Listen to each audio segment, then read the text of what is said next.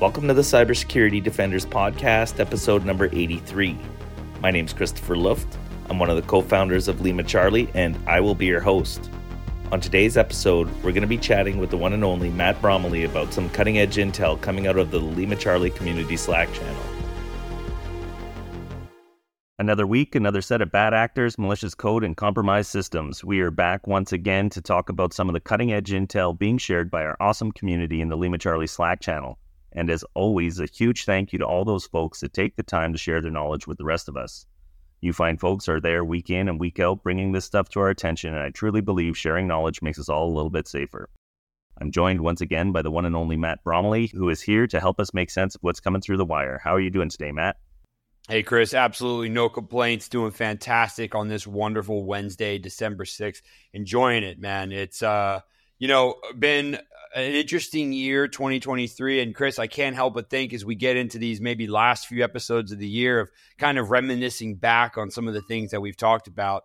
And i know uh, you know in some of the things that we've mentioned some of the intel reports we talk about blog posts whatever it might be now we're getting to that point where we're like, hey, back in October, we remember we talked about this. Then we refresh it, or the threat actor comes back back in July, back in June. So it's uh, it's interesting to see how the year is coming about. So I'm a little bit nostalgic right now, but uh, doesn't mean I'm not looking ahead to see what these threats are up to either. Oh, that's great to hear. Yeah, and one of the episodes I'm planning to uh, publish over the holidays is everybody's prediction for the future of cybersecurity. So I think that's a nice way to wrap up the year as well. I can't wait to see that. That's going to be fantastic. All right. So uh, the first one we have is from Malwarebytes, who is reporting on Atomic Stealer, which is also known as AMOS. It's a popular information stealer for Mac OS. Regular listeners of the show will remember that back in September, we reported on a malvertising campaign that was tricking victims into downloading this piece of malware that was being disguised as a popular application. In this new development, AMOS is now being delivered to Mac users via a fake browser update, tracked as ClearFake. Fake browser updates have been a common theme for Windows users for years, and yet, up until now, the threat actors didn't expand into Mac OS in a consistent way. With a growing list of compromised sites at their disposal, these threat actors are able to reach a wider and wider audience. The article goes into a pretty good amount of detail on the attack chain and offers up some IOCs. I think we've seen a growing interest in Mac OS as a target over the last year, and this seems to be just more of that. Anything to say about this one, Matt? Yeah, Chris, it's funny. This is the first one that I was kind of thinking back about, which is we keep talking about Mac again and again, and not in a bad way, but in a way that it continues to be an interesting vector for adversaries to look at and for adversaries, you know, to, to consider, especially given the population of Mac users out there. Uh, this one I find to be a little bit interesting, uh, only because if anyone's kind of followed what Chris and I have talked about, you know, you'll probably recognize the term fake updates which is a uh, you know a campaign that's run for a long time in a way to try and get folks to click on malicious links. I think this one follows in the same chain. Fake updates, clear fake. There's definitely a little bit of a, a literal tie there, but uh, nonetheless, it's an interesting takeaway for for folks who are Mac users and for those of you who support environments that have Mac users. I'm going to encourage you to go a step further and and just advise and make your folks aware, make your teams aware of what's happening you know, Chris, one thing that that I was thinking about as I was kind of reviewing this article, especially from a software update perspective, is Mac users, myself being one, my personal system is a Mac. I've received a ton more updates in the past maybe six to eight months than I would normally get from Apple. And I don't think that's a bad thing. It's a good thing to come out there but they've got brand new forms of updates. They call them like critical security updates or incident updates or something along those lines. I don't remember the exact terminology, but I know incident is in there. And the very first time I saw it, it was like, oh my goodness, like, am I being phished? Is this bad or what's going on here? You know? It turns out it was legitimate, but it's not rare now for Apple users to start to get what may feel like an abundance of update notifications. And I'm, I'm talking like, like maybe once a month or twice a month here, as opposed to, you know, once every six months, which it might have been before. Definitely not at the scale of Microsoft Windows, which is, you know, uh, the hallmark patch Tuesday thing, but more along the lines of it's not unusual to receive these types of updates. So if you're a Chrome user, Safari user, you've got users who are likely those things then I would highly recommend advising and educating and saying, hey, you know, either we will, meaning the IT or security or IT security team, we'll alert you of when updates come down. We'll push them through official channels, if you will. Think like an MDM or something like that. Um, or just, you know, if you're unsure, just reach out and let us know. Just reach out and ask some questions. And then, of course, you know, obviously wrap some of the, uh, the IOCs from Malwarebytes' blog posts here into your detection mechanisms. And and I think you'll have a you know a good chance against this. But adversaries wouldn't do it if it wasn't successful. So I'm going to issue that blanket guidance as always, right? Advise users and educate them so they know what's coming down the line. Yeah, and that's a great point. I have noticed all the updates from Mac. It seems like every time I log into my Mac OS machine, there's uh, something to something to do. And I love how they're always critical security updates too. And then, you know, Chris, you and I get on and we talk about what they are, and it's always something like some carefully crafted exploit used by some APT somewhere. So definitely gives me a, a little more momentum to update that as quick as possible.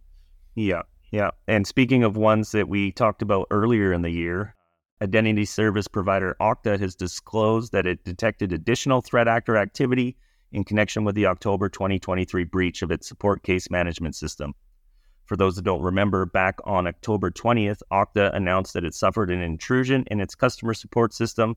At the time, the company stated that only quote unquote certain Okta customers were affected and that it notified around 1% of its 18,400 customers that were impacted. Well, it turns out that wasn't the whole truth. It turns out that the threat actor downloaded the names and email addresses of all Okta customers' support system users. And I quote, all Okta Workforce Identity Cloud and Customer Identity Solution customers are impacted except customers in our FedRAMP High and DoD IL4 environments. These environments use a separate support system not accessed by the threat actor. The Auth0 CIC support case management system was not impacted by this incident. On top of that, the adversary is believed to have accessed reports containing contact information for all Okta certified users, some Okta Customer Identity Cloud customers, and unspecified Okta employee information. However, it emphasized that the data does not include user credentials or sensitive personal data. I know we don't like to pile onto victims, but I really have to question Okta's original disclosure. What say you, Matt Bromley? Yeah, you know, this is an interesting one, Chris. I think we might have talked about this last week or the week before, where, you know, these disclosures that come out and the requirements for these disclosures and things like that, that they're often in the middle of an active, ongoing investigation. So they're very carefully crafted and worded to be a point in time. You know, at this moment, as of the current investigation, based on the evidence examined thus far. There's always this like clause in there, which is like we might still find more stuff. We might uncover more things, you know? You're, you're bound to see these types of updates happen and, and you're bound, you know, to see these types of things come up. And I think we have to be a little careful about how quick we take the first disclosure as the you know the, the definitive this is everything that has happened and usually the words that you'll see a lot of times, are going to be something like, uh, you know, we do not believe that, or we do not show evidence of, blah, blah, blah, right? But the moment that that statement changes, the moment that, uh oh, we found evidence of this thing, then you've got to come out and clarify like they did in this case right here, you know? Now, of course, you know, you went through and you quoted, so I'll pick out a couple lines here. In particular, they called out uh, however, we emphasize that data does not include user credentials or sensitive personal data, right? However, the line right before that, the adversary is believed to have accessed reports. Well, and you know, interestingly enough, we've got two not conflicting, but definitely potentially vague statements in there. We believe, however, it does not. And it's kind of like, well, do you believe or is it there? So we've got to take it with a little bit of a grain of salt. I would advise folks to understand that anytime a data breach like this occurs, first off, understand that there's an active investigation going on, number one. Number two, be aware that there are, and, and I say this positively because it's necessary, there are lawyers who, who will look over and craft these statements before they're released. They're not fake or they're not, you know, they're not lies, but they're often not as technical as a lot of security folks want them to be, where you get this like, you know, the adversary came in through this, here's these C2s, here's this, here's that, blah, blah, blah. You know, the legal profession is trained to help protect their clients and protect those environments. And they're going to do that inside of these releases as well. So they're not going to release something that they don't know about yet. And I know what some folks think about Chris because you and I have both seen kind of the social media grab your pitchforks bandwagon start up where folks are like, oh, you know, they stole everything. Never use this company again. Burn it down, burn it down, blah, blah. And it's like, I don't think you realize that they're probably, you know, going through this investigation right now. But the more that can be disclosed, the better. So I'm a fan of when someone comes back and not necessarily retracts a statement, but says, hey, we need to modify some things because we found some additional evidence. I like when that happens. Now, Chris, I'll, I'll, give you maybe a little personal story to tell you just kind of how this can go. And for anyone who's listening, just so you understand how this works out.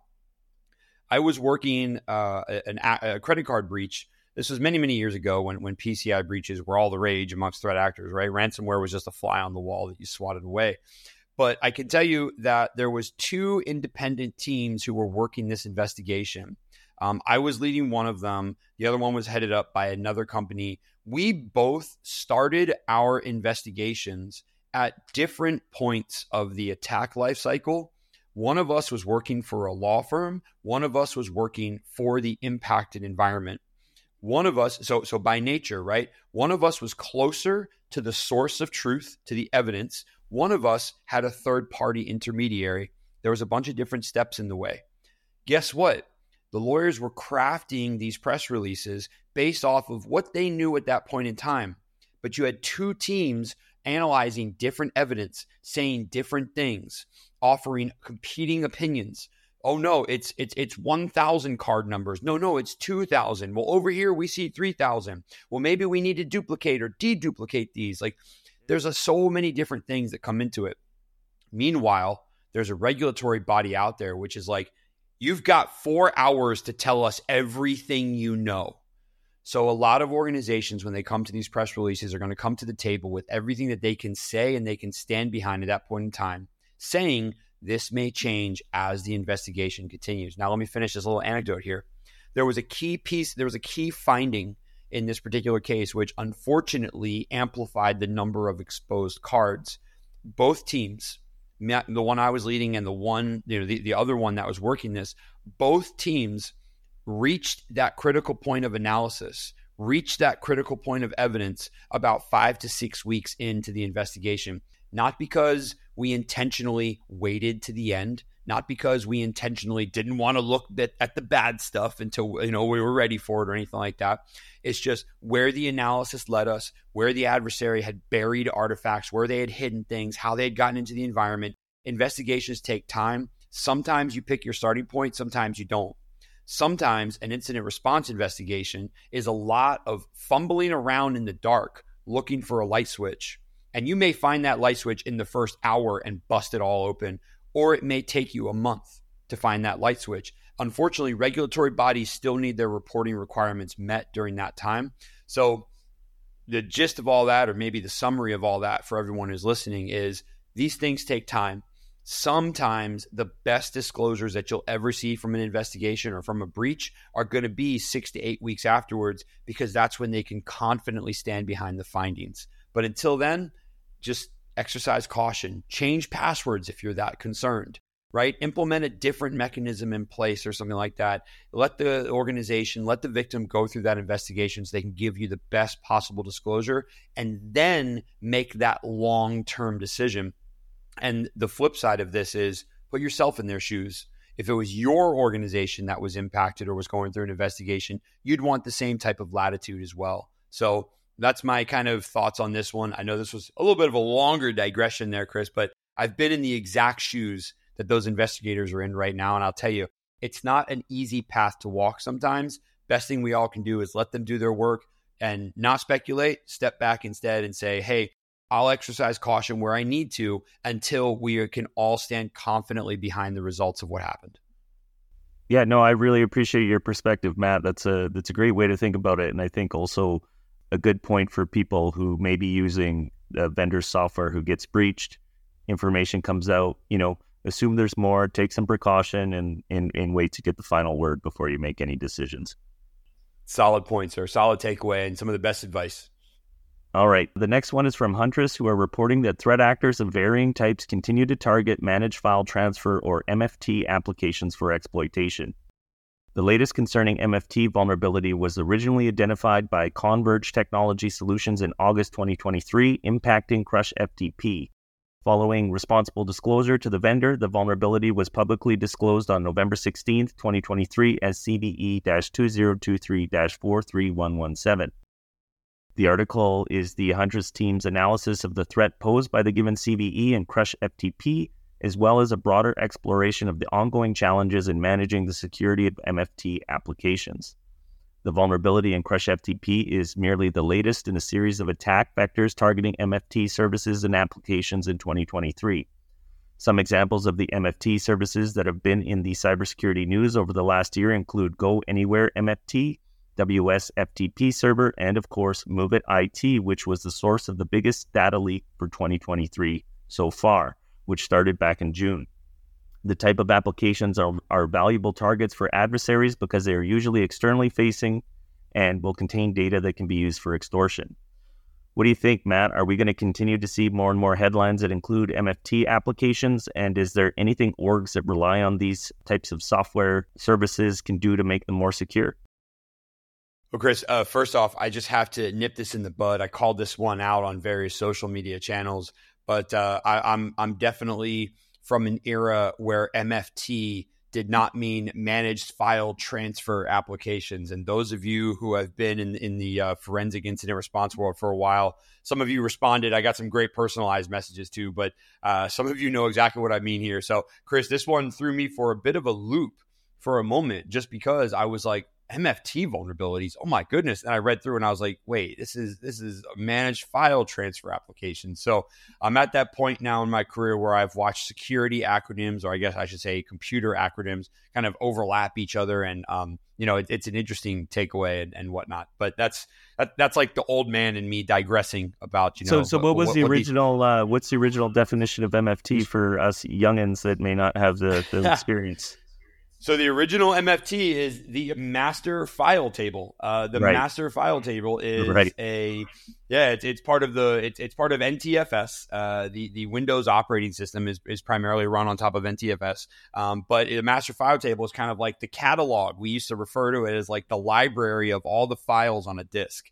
And MFT analysis is itself like a very advanced discipline because there's just so many things. I mean, uh, you know, when, when I've taught advanced forensic classes, Chris, we would spend a day on the MFT. Um, it's it's that robust of an artifact. So this one definitely made me like turn my head twice, and I was like, wait a second. Oh, hang on. I've got to learn a new acronym to uh, remain relevant in security here. So, nonetheless, but let's let's get to the, the question at hand and the most important part of this, which is like, hey, I use this thing. Chris, I, I, think the best example you gave here was MOVEit being, you know, uh, one of the biggest data leaks in 2023 back in June. I think that was a prime example for where folks just need to be careful. And I'm not saying don't integrate with these types of SaaS services or applications or third party offerings. Uh, definitely integrate with them because they help outsource and deal with functionality that you don't want to roll your own. You know, I, I would argue and say, if someone were to build their own MFT or managed file transfer capability, it would be eh, whatever form of measurement you want, significantly more vulnerable and weaker than a company whose job it is to build and provide those services. Uh, you know, it's kind of like that never roll your own crypto thing. And, and I would argue this is in the very same boat. So I don't think the answer here is, you know, just do it yourself and, and whatnot. Um, but I would argue and say, if you're utilizing these types of third party services, first and foremost, be aware of it. Okay. Be aware of where and how it integrates into your environment. Uh, you know, perform those audits, double check those application links, see how folks are logging into those organizations, and understand what the links look like between your organization and theirs. And I think this is where things like single sign-on and shared logins and you know API keys and all sorts of different connectors, Chris, can be really, really valuable because it can give you an insight to say, well, here's you know the four or five ways that we connect into that application. Were any of those things you know rendered vulnerable or anything like that? And and what type of steps should we take right? And that's linking two orgs together. From an access perspective if you're giving your employees or your customers or, or your vendors or whomever access to an instance that you're hosting or sharing files outside of these and whatnot you know, utilize all the strong authentication mechanisms that they can inside of those applications. Uh, just wrap as much security around normal business processes as you can. By no means did anyone anywhere ever say, oh, it's someone else's stack, so you can use a weak password, right? That's never been the case. So utilize those additional authentication mechanisms and, and stuff if you can. Um, however, you know, what that does is that secures the way that my company and I, or the way that my company works with a third party group is number one. Number two, it secures access in case someone gets access into our organization and whatnot. And what that is really doing is it's setting the stage for when a vulnerability like this gets disclosed, you're able to quickly just either sever that connection, wrap additional controls around it, wrap additional detection and monitoring around it, or change those keys, change those things if need be. Now, let's look at this particular vulnerability and uh, you know let's look at this vulnerability here that we go through and i'm looking at huntress's blog here and, and again great blog post on this one but they talked about how these externally facing services are often used as kind of like initial access vectors where adversaries are getting in and they're then you know deploying ransomware or something along those lines um, I believe in this case right here, this is one that uh, could be explained. This is a crush FTP one. This, when exploited, could ultimately lead to someone going in, dropping, you know, malicious files and so on and so forth. I would go a step further then and say, okay, well, that if that's the case, they're going through that vehicle that connects into my organization.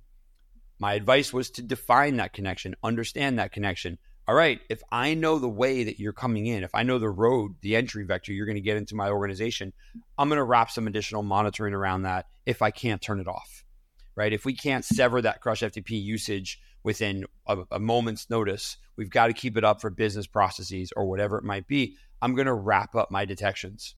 I'm going to wrap up the visibility I have around that particular thing. And I think that's going to be the best advice ever wash, rinse, and repeat that advice for every third party integration that you've got, especially if you're relying on it for business processes or you're pushing sensitive data into it or any one of those other qualifiers that would throw something into that, you know, oh crap moment if a vulnerability disclosure like this comes out.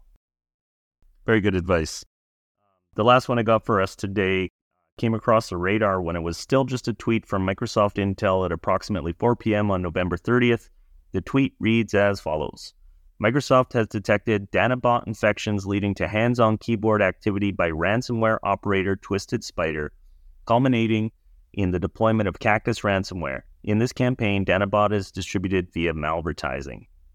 Uh, for those that don't know, Danabot is a multifunctional tool along the lines of Emotet, TrickBot, QuackBot, and Iced ID that's capable of acting as a stealer and a point of entry for next stage payloads. It has apparently become the new tool of choice for the APT Twisted Spider since the dismantling of Quackbot infrastructure. On top of this, the Cactus ransomware is less than a year old with some sophisticated anti detection techniques built in. There have been at least 70 victims so far, and I'm sure we will see many more. I think this is a great example of threat actors continuing to evolve in response to law enforcement and the changing technological landscape. Twisted Spider has been around for a while. Do you know anything about this APT, and does this kind of tooling change surprise you at all? This doesn't. No, absolutely not. I think uh, this aligns with a lot of maybe the higher level concepts, Chris, that you and I have talked about on, on many episodes now, which have focused around kind of threat actors, you know, do, doing their thing or, or, or changing things around or, or looking for techniques that work when their old stuff doesn't. Um, I think maybe another takeaway here for folks is the look at you know the, the, the mechanisms that are working for different types of groups and how easy it is for that to be emulated. We, we've talked before about how you know it's kind of a small world out there. It's not a uh, it, it's not necessarily like a super large market. There's no costco versus sam's club of exploits and things like that where you can just you know everyone can have their own thing and there's no crossovers.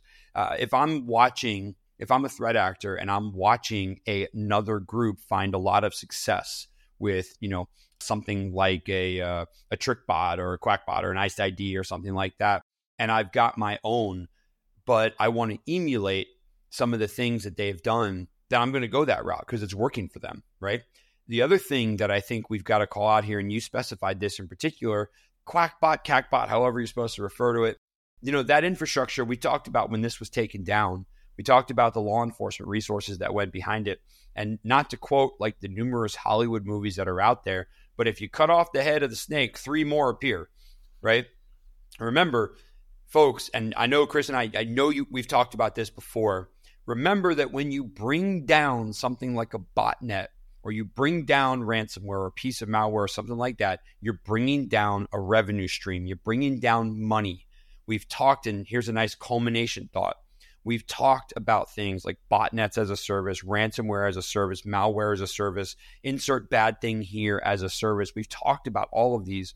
Folks, that's a revenue stream for someone. It may be one person running a side hustle, it may be a team of 50 who utilizes that revenue stream to provide for their families. I'm not saying it's legitimate, but what I'm saying is when infrastructure gets taken down, there's an opportunity for folks to jump back in because revenue streams don't just disappear like that. So if we bring all this down to that human perspective, we see, well, the dismantling and the disappearance of one infrastructure has led to the growth of another.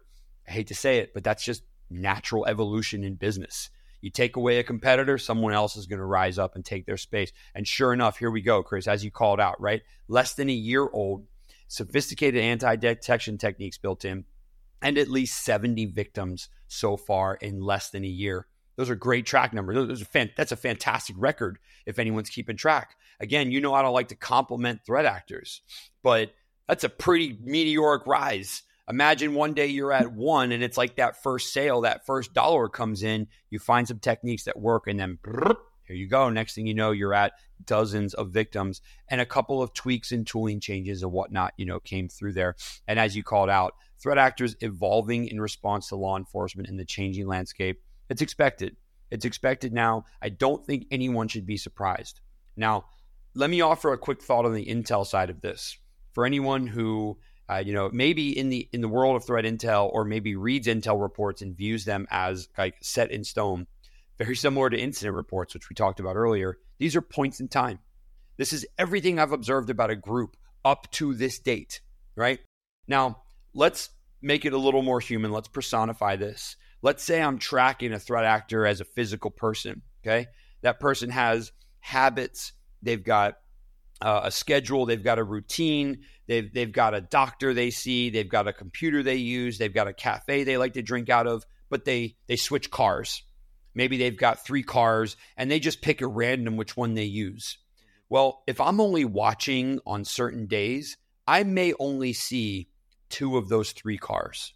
And then by sheer random happenstance, the day that I'm watching, car number three enters the, the stream.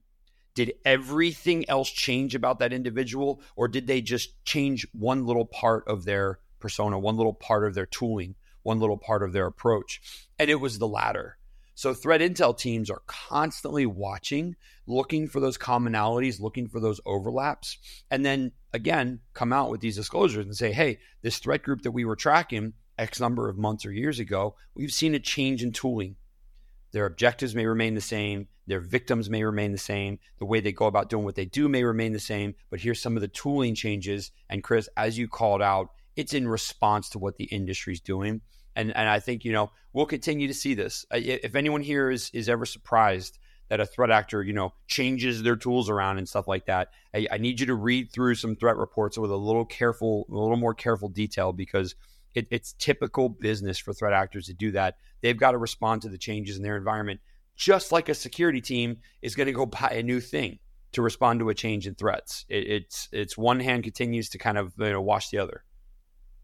Yeah, the game of whack a mole will continue indefinitely. We are forever the high score players in that game as well, sir. All right. Uh, thanks again for the amazing insight, Matt. I really appreciate you coming on here to uh, talk these things through with me until next week, I guess.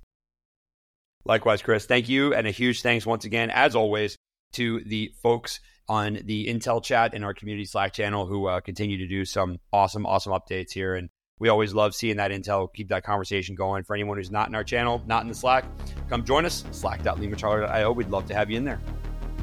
And that concludes this episode of the Cybersecurity Defenders podcast. If you have any feedback or ideas for future topics, please send an email to defenders at limacharlie.io. You can access the intel we talk about on the show in real time and join the conversation on the Lima Charlie Community Slack channel at slack.limacharlie.io. If you've enjoyed the show, please consider sharing it with someone or leaving a rating or review. And don't forget to subscribe on whatever platform you're listening from. Thanks for listening in. We'll see you on the next episode.